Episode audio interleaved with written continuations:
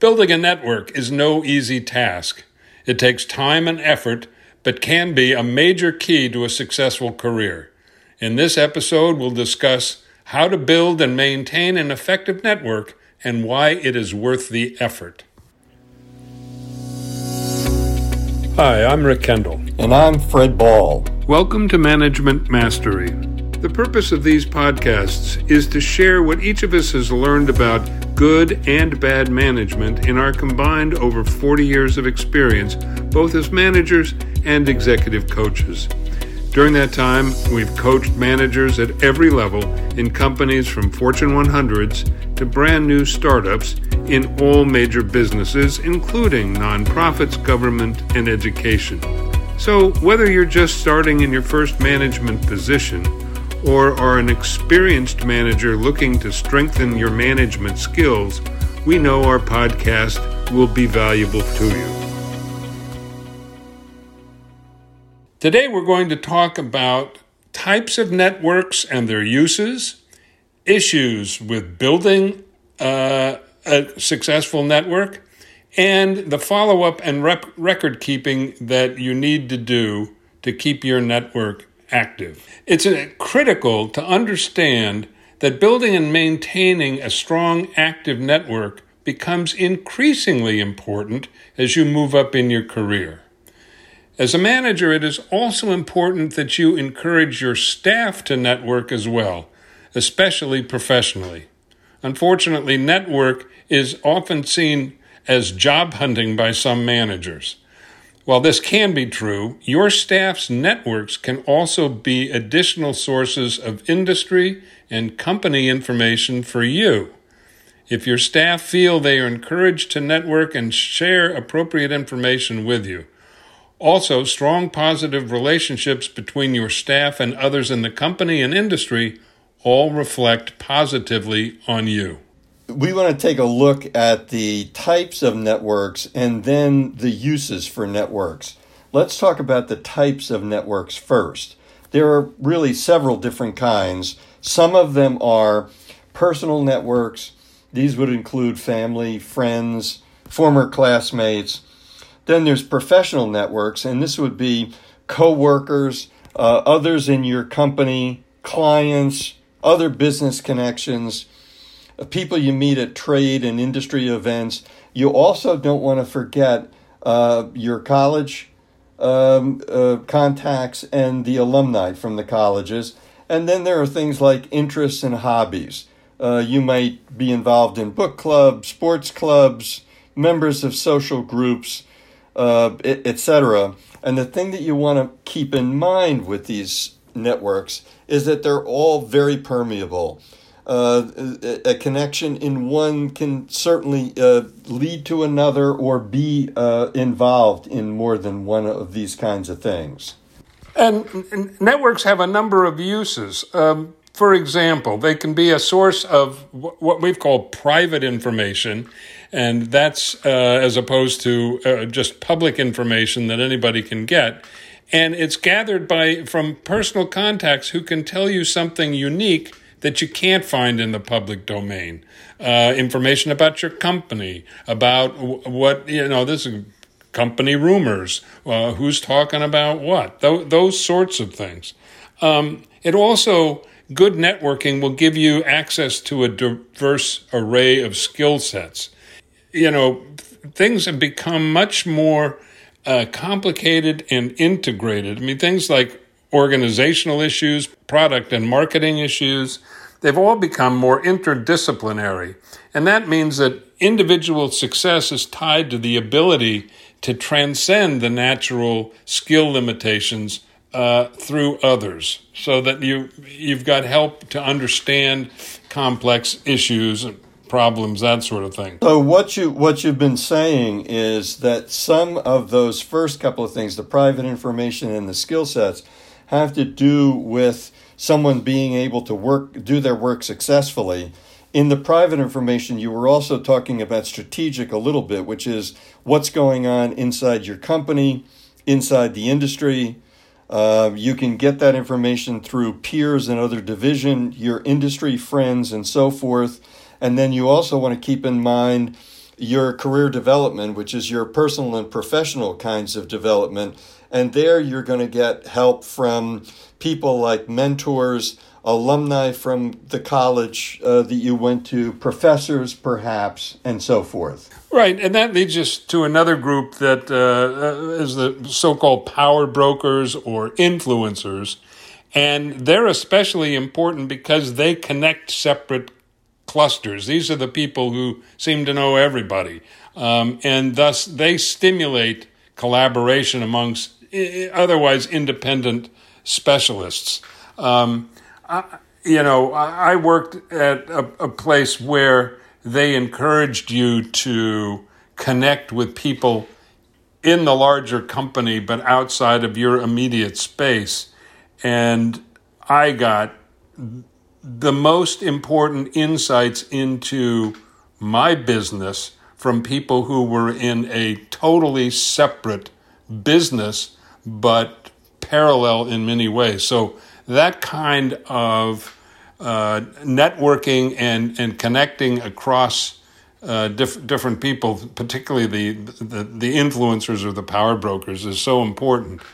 Um, networking also can help you, you know, just in your personal life, connects you to, you know, new clubs or interest groups, that sort of thing. And, and it will give you, can give you good perspectives on the work you're doing that you hadn't thought of before.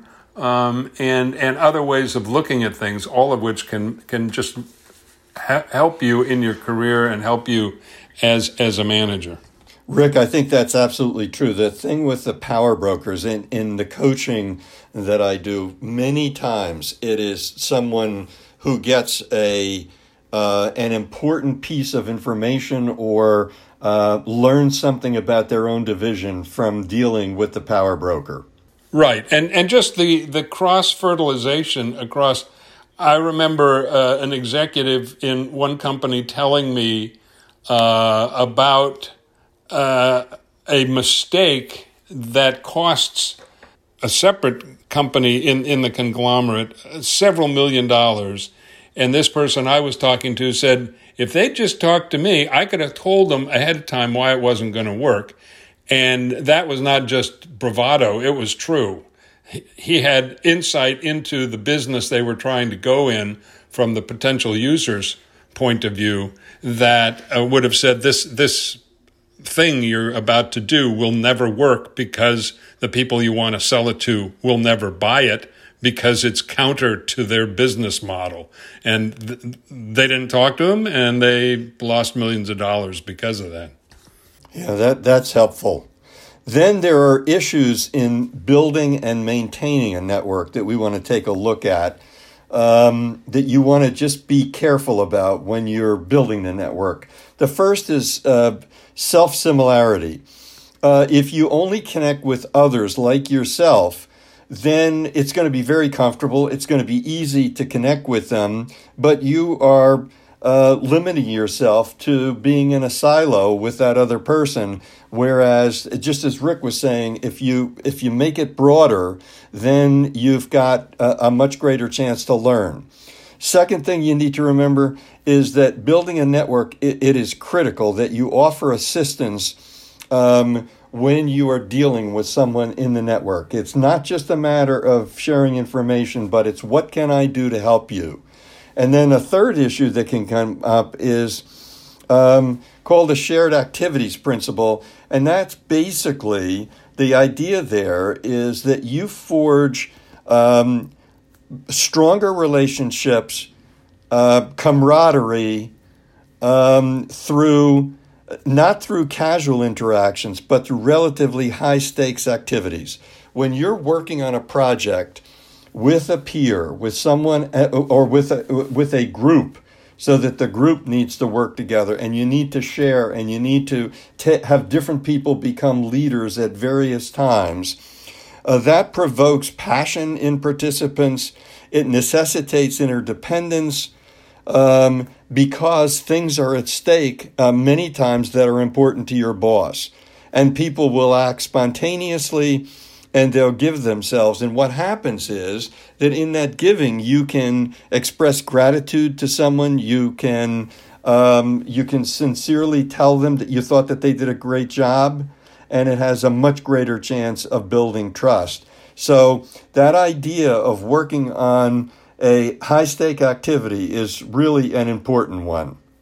Well, I think, yeah, just to amplify or, or reinforce the, the idea of the importance of trust in networking. I mean, uh, it, it makes a difference between whether you're listening to the person and and taking everything they say seriously or just kind of um, discounting it and and and missing uh, the importance of what they're telling you. I mean, trust is so important in in a network.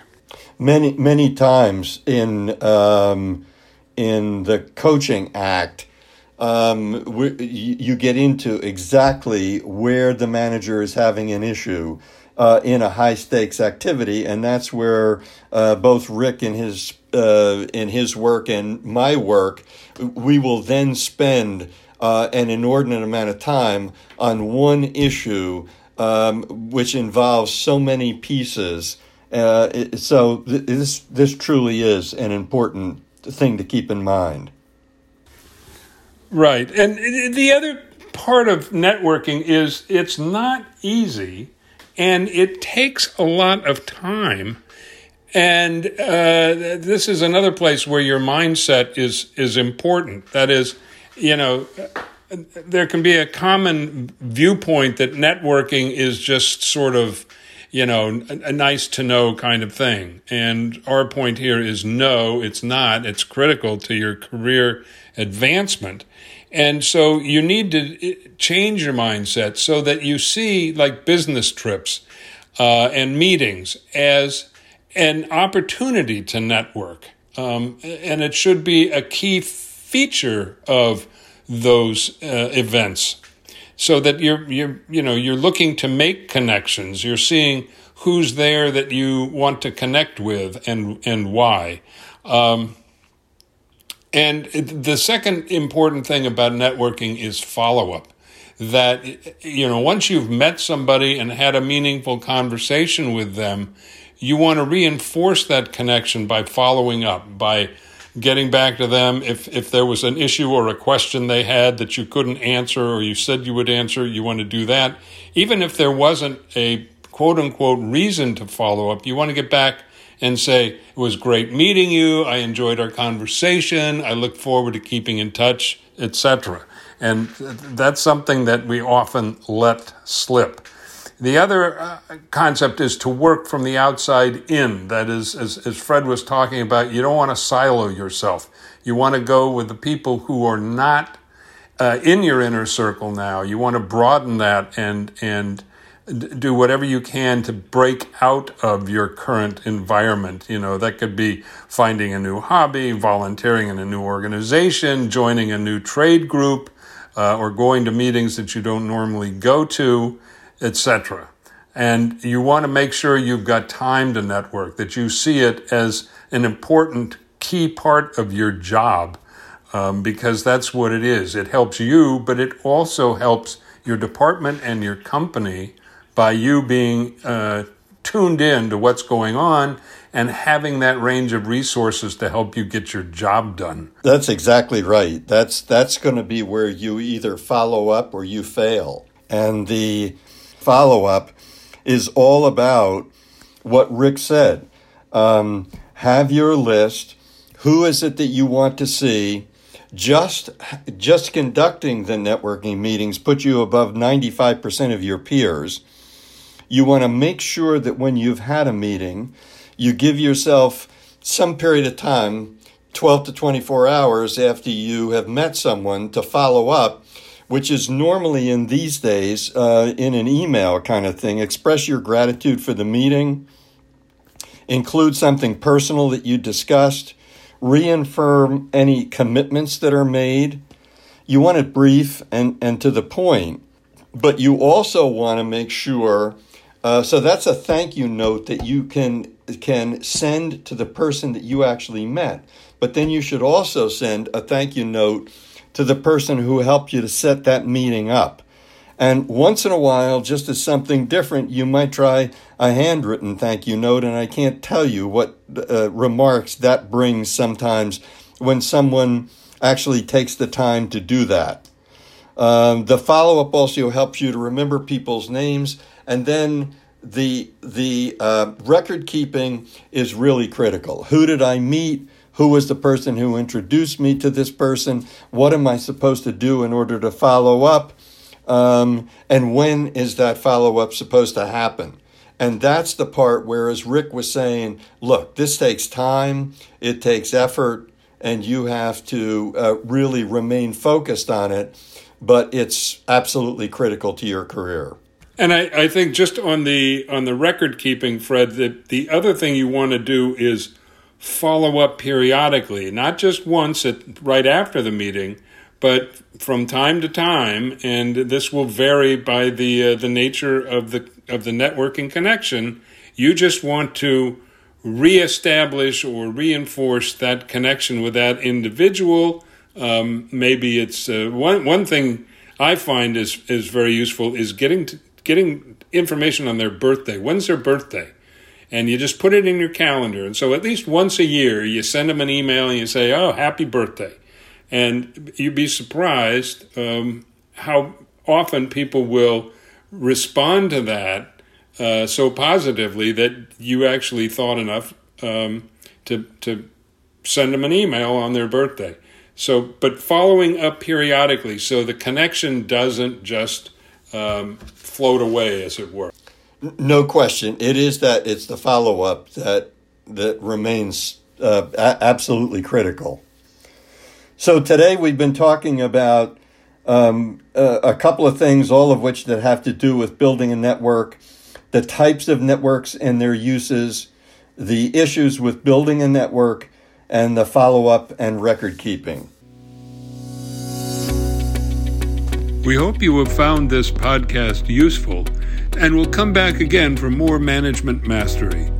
If you have any comments about this or any of our episodes, or would like to find out more about our other services, including one on one coaching and group seminars for managers, visit our website at careercoachclass.com. Thanks for listening.